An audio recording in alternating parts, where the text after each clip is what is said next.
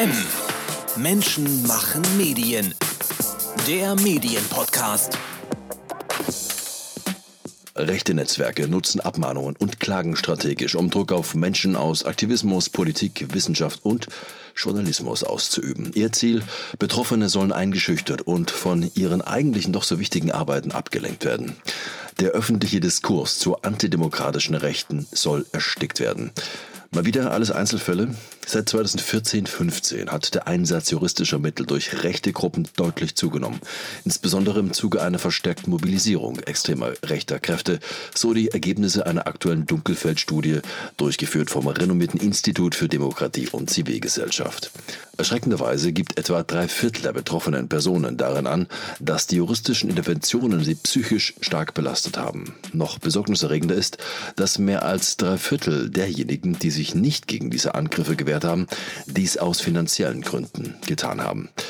Dagegen gibt es jetzt ein Mittel. Das schauen wir uns heute an. Und zwar mit ihm. Mein Name ist Arne Semsrott. Ich bin Projektleiter von Frakten Staat. Wir sind ein Projekt für Informationsfreiheit. Wir helfen Menschen dabei, Informationen zu bekommen und wir helfen ihnen dabei, dass Informationen online und in Publikationen bleiben dürfen äh, mit einem neuen Rechtshilfefonds. Willkommen bei M, dem Verdi Medien Podcast mit Danilo Höpfner. Arne Semsrott, der neue Rechtshilfefonds, über den wir heute sprechen wollen, startet ja gleich mit einem ersten Fall und vielen prominenten Namen. Maaßen, Tichy, Höcker. Mögen Sie uns Ihren Startfall als Praxisbeispiel mal kurz vorstellen?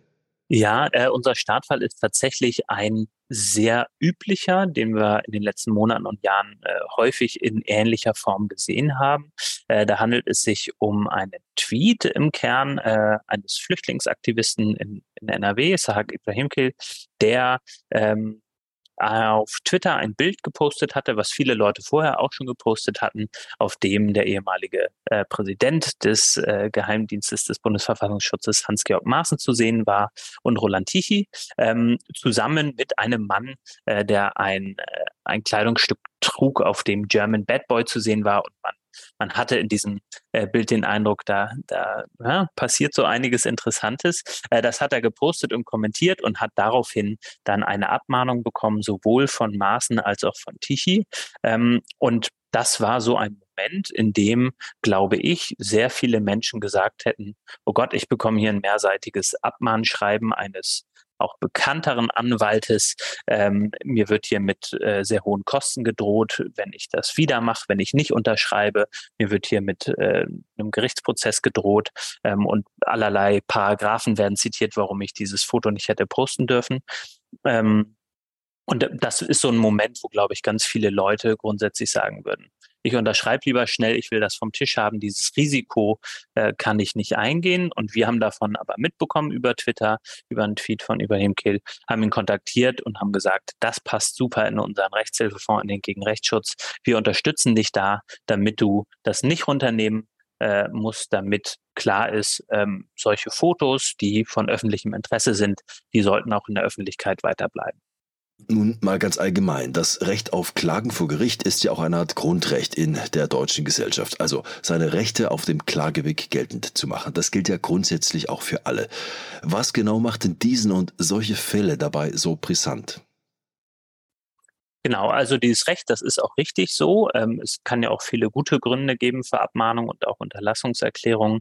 Ähm, aber wir sehen ähm, eine Strategie, gerade bei den neuen Rechten, aber auch in anderen äh, Teilen der Gesellschaft, ähm, solche Abmahnungen ähm, eher als Einschüchterungsversuch zu nutzen. Es ist nämlich relativ schnell gemacht, so eine Abmahnung mal zu verschicken und äh, mit großen Kosten zu drohen. Und die große Gefahr, die dahinter steht, dass so etwas strategisch und strukturiert von äh, bestimmten Akteuren gemacht wird, ist, dass sich dann ähm, zum einen sehr konkrete Einschüchterungen äh, ergeben, dass also bestimmte Leute ähm, bestimmte Dinge nicht mehr sagen können, nicht mehr publizieren können, bestimmte Kunst vielleicht auch nicht mehr machen können. Ähm, und gleichzeitig ähm, wir dann so eine ähm, ein, ein, eine Form der ähm, Einschüchterung auf die gesamte Gesellschaft haben, wo es dann vielleicht eine Schere im Kopf gibt, wo also viele Leute dann vielleicht eine journalistische Recherche auch nicht mehr durchführen, weil sie Angst davor haben, dass danach Abmahnung kommt und sie das nicht mehr allein schultern können. Ähm, das heißt, die einzelne Abmahnung an sich ist ähm, dann eine Frage des Einzelfalls, ob die jetzt äh, rechtsmissbräuchlich ist oder nicht. Vor allem aber ist es die große Frage, wenn das wirklich strategisch von bestimmten Gruppen gemacht wird, ähm, ob es da dann nicht dazu kommt, dass der öffentliche Diskurs eingeschränkt wird. Gegenschutzrecht heißt das Projekt. An wen richtet sich das? Das richtet sich an äh, Personen, also an Menschen und Organisationen, die von rechts abgemahnt werden wegen Äußerungen im weitesten Sinne. Also das können Tweets sein, das können Artikel sein, das kann Theaterstück sein ähm, und Leute, die die ähm, extreme Rechte thematisieren in ihrer Forschung, äh, in ihrem Aktivismus. Ähm, und wir wollen grundsätzlich eine Struktur dafür sein, dass Leute, die in diesem Bereich tätig sind und es mit juristischen Interventionen zu äh, tun bekommen, erstmal eine Erstanlaufstelle haben dass also Leute, die so eine Abmahnung bekommen oder ein juristisches Drohschreiben, als erstes schnell erstmal zu uns gehen können. Wir machen eine kostenlose Ersteinschätzung und dann haben wir, wenn es dann auch tatsächlich ernster wird, äh, ein großes Netzwerk von spezialisierten Anwältinnen und wir haben ähm, auch die nötige, das nötige Kleingeld, um im Notfall ähm, Gerichtsverfahren zu unterstützen. Also da dann den Leuten die Rücken zu stärken und zu sagen, das ist wichtig, was du tust und das sollte weiterhin an der Öffentlichkeit sein. Und wir tragen das Risiko dafür, damit das notfalls durch mehrere Instanzen gehen kann. Also wenn ich es richtig verstehe, es geht dabei nicht um Journalistinnen und Journalisten, Künstlerinnen und Künstler. Es richtet sich an alle Bürger, die zum Beispiel nach einem Post von Rechtsaußen oder deren Anwälten dann bedroht werden. Genau, also grundsätzlich ähm, erstmal alle ähm, Leute, das ist da nicht begrenzt, also auch tatsächlich nicht nur JournalistInnen, ähm, weil wir glauben, dass es eine gesamtgesellschaftliche Herausforderung ist und ähm, dass solche Abmahnungen auch tatsächlich sehr, sehr breit genutzt werden äh, gegen alle möglichen Gruppen und zu uns kommen sollen bitte alle. Gerne auch die, die das nötige Kleingeld selbst haben. Also wir wollen durchaus auch, dass Redaktionen auf uns zukommen, selbst wenn die Justiziariate äh, das alleine auch machen könnten. Wir wollen nämlich auch den Austausch fördern. Äh, das passiert noch viel zu häufig, dass dann äh, einzelne Organisationen das für sich ähm, durchkämpfen, was ja an sich auch gut ist. Aber wir, wir wünschen uns, dass da noch mehr Akteure und sei es informell miteinander sich austauschen, was denn gut funktioniert und was nicht. Ähm, und wir da ein größeres Netzwerk von Betroffenen und von Gegenstrategien etablieren können.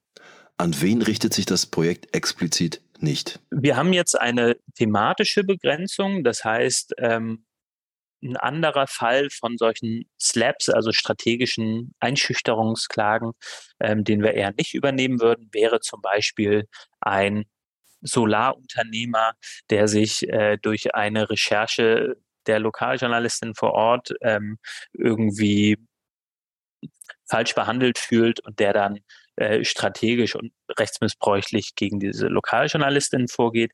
Dadurch, dass das dann erstmal nichts mit Recht zu tun hätte, ähm, würde das nicht in unseren Fonds ähm, fallen und dementsprechend könnten wir das dann zum Beispiel leider nicht fördern. Wir haben das notwendige Kleingeld dazu, haben Sie gerade gesagt. Woher kommt das denn? Sind das alles Spenden? Tatsächlich ja. Ähm, Frag den Staat ist insgesamt äh, zu einem großen Teil spendenfinanziert äh, und wir haben ähm, jetzt genug Rücklagen gebildet, um äh, diesen Rechtshilfefonds machen zu können. Wir haben tatsächlich auch schon Erfahrungen mit einem ähnlichen Rechtshilfefonds. Wir hatten vor zwei, drei Jahren den Prinzenfonds aufgelegt. Ähm, da ging es sehr konkret um Abmahnungen aus dem Hause Hohenzollern, äh, die ja versucht hatten, ähm, so eine öffentliche Debatte zu beeinflussen, indem sie tatsächlich massenhaft Abmahnungen verschickt haben an JournalistInnen, an WissenschaftlerInnen vor allem, ähm, die sich mit ihnen beschäftigt haben. Und da hatten wir damals schon gesehen, es ist sinnvoll, da eine Struktur aufzubauen, die die Betroffenen vernetzt und sie unterstützt. Da haben wir auch einiges daraus gelernt daraus, äh, wie man so einen Fonds am besten aufbaut. Und das machen wir jetzt ein bisschen größerer Skalierung äh, mit diesem weiteren Thema. Also mir fällt schon auf, es sind ja doch sehr häufig sogenannte deutsche Staranwälte, die doch, naja, nicht selten dubiose Klienten vertreten. Im genannten Fall Maaßen war es der Medienanwalt Ralf Höcker, der zuvor auch Figuren wie den türkischen Präsidenten Recep Tayyip Erdogan in Deutschland vertreten hat. Das würde mich schon interessieren. Wie lautet denn da Ihre Einschätzung? Also Von Schamgefühl oder moralischen Gewissensbissen brauchen wir da bestimmt gar nicht erst anfangen. Aber haben es diese Anwälte wirklich nötig, sich in den Dienst solch zwielichtiger Figuren zu stellen, die ja das Ziel haben, Pressefreiheit auszuschalten oder im Fall Erdogan in der Türkei ja dies sogar schon getan haben? Also niemand muss das machen natürlich. Ähm, ich glaube auch nicht, dass sich da irgendjemand gezwungen zu fühlt. Das heißt, äh, ich würde schon denken, dass Leute, die so etwas machen, mindestens kein Problem damit haben, vielleicht aber auch sogar äh, ähnliche Zielsetzungen verfolgen wie ihre Mandantinnen. Da kann man nur spekulieren, aber ähm, es ist schon auffällig, dass äh, bestimmte Kanzleien äh, immer wieder auftauchen und ähm, das ist dann auch Teil unserer ähm, Dokumentationsarbeit im Rahmen dieses Gegenrechtsschutzes, äh, genau zu schauen, welche Akteure sind es denn alle, wer ähm, ist uns auf der Gegenseite vielleicht über die Jahre dann öfters äh, aufgetreten und ähm, da ein bisschen genauer zu schauen, wie dann eigentlich das Netzwerk auf der Seite aussieht ähm, und welche Akteure besonders umtriebig sind. Es gibt ja auch noch andere Fälle jenseits von rechts außen. Also aktuell werden zum Beispiel Frauen, die gegen den Sänger der Band Rammstein Aussagen von Staranwalt Christian Scherz abgemahnt mit dem Ziel der Einschüchterung. Solche Klagen sind bekannt als SLAPs. Das steht für strategische Klagen gegen öffentliche Beteiligung. Und auch unser Verdi Printmagazin M Menschen machen Medien wurde ja zum Beispiel von Georg Friedrich Prinz von Preußen wegen eines Beitrags verklagt. Also in diesem Beitrag ging es eben um Einschüchterungsklagen gegen Journalistinnen und Journalisten und das juristische Vorgehen der Hohenzollern gegen unliebsame Berichterstattungen im Zusammenhang mit deren Entschädigungsforderungen wurde ja hier eigentlich nur als Beispiel genannt. Die Klage war aber ganz klar, Verdi hat diesen Streit vor dem Berliner Kammergericht deutlich gewonnen. Am Ende geht es ja aber immer um eins, mittels teurer Anwälte andere Menschen oder Organisationen mundtot zu machen, einzuschüchtern, die Pressefreiheit in völlig unzulässiger Weise zu beschneiden. Das ist alles nicht neu, aber es scheint auszufern. Wie beobachten Sie denn diese Slap-Klagen?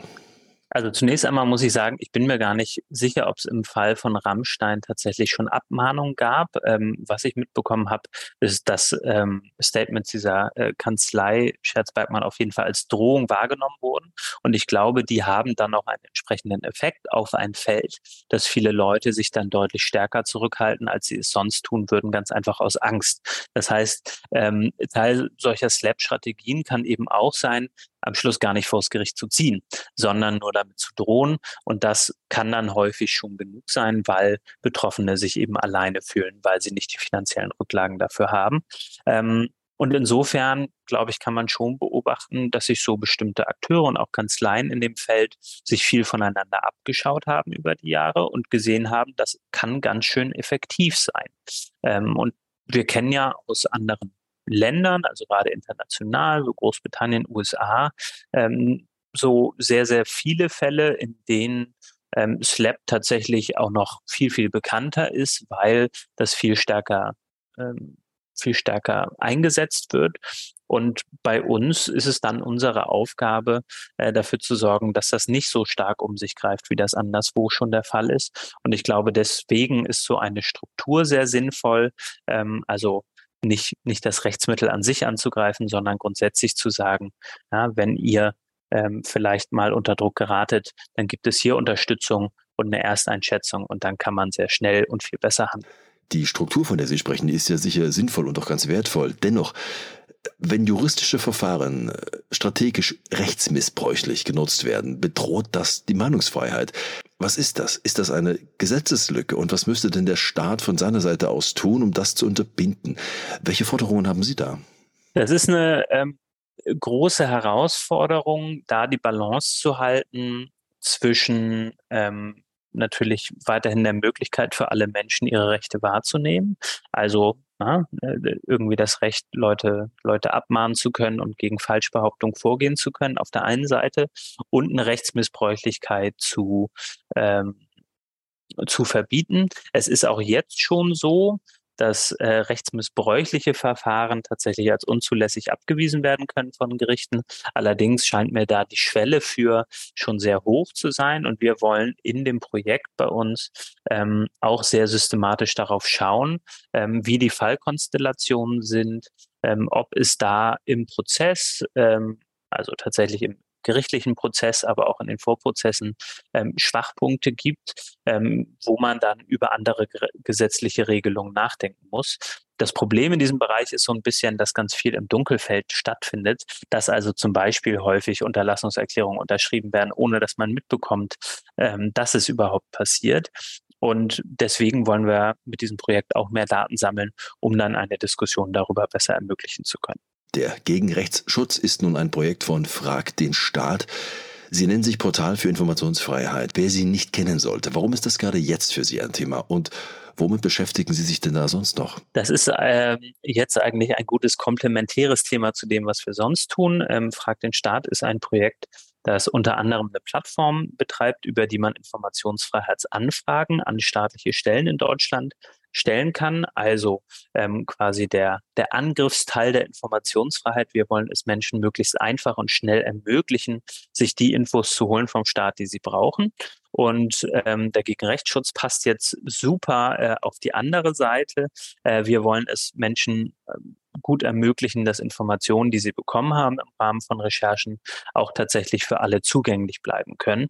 Insofern hat das beides, wenn man es so ein bisschen äh, rechtlich aufziehen will, beides mit Artikel 5 Grundgesetz zu tun. Es geht letztlich um Informationsfreiheit und damit im Zusammenhang natürlich auch um Presse- und Wissenschafts- und Kunstfreiheit. Ähm, es geht also um einen öffentlichen Diskurs und den kann man nur mit vielen Informationen äh, sehr gut führen und dafür sind wir da. Wer die Pressefreiheit von Klagen von rechts unterstützen möchte, was kann er tun? Natürlich zum einen äh, Spenden an das Projekt. Äh, ich hatte ja schon gesagt, dass es Spenden finanziert. Ähm, und zum anderen ähm, ist uns aber auch wichtig, dass äh, Betroffene schnell ähm, mitbekommen, dass es das gibt. Deswegen freuen wir uns sehr darauf, äh, darüber, wenn, wenn dieses Projekt in alle möglichen Strukturen getragen wird, dass möglichst viele Menschen davon erfahren. Ähm, und wenn man selbst vielleicht betroffen war, ähm, wenn man es ist natürlich, aber auch wenn man es war, freuen wir uns sehr über eine Kontaktaufnahme. Wir sammeln auch äh, Verfahren in diesem Bereich äh, und freuen uns sehr, wenn zum Beispiel Abmahnungen, die man bekommen hat, ob sie jetzt erfolgreich waren oder nicht, uns zugeschickt werden, damit wir ein besseres Bild in diesem Bereich bekommen. Arne Semsrott von Frag den Staat war das. Mehr Infos dazu unter fragdenstaat.de slash Aktionen slash gegen Rechtsschutz. Und den ganzen Fall der Hohenzollern-Klage gegen unser Blatt zum Nachlesen auf mmm.verdi.de unter dem Stichwort Hohenzollern. Danke für Ihr Interesse heute und auf bald, sagt Danilo Höpfner. Das war M. Menschen machen Medien. Der Medienpodcast. Weitere Interviews, Reportagen und Dossiers aus der Medienwelt täglich neu unter mmm.verdi.de.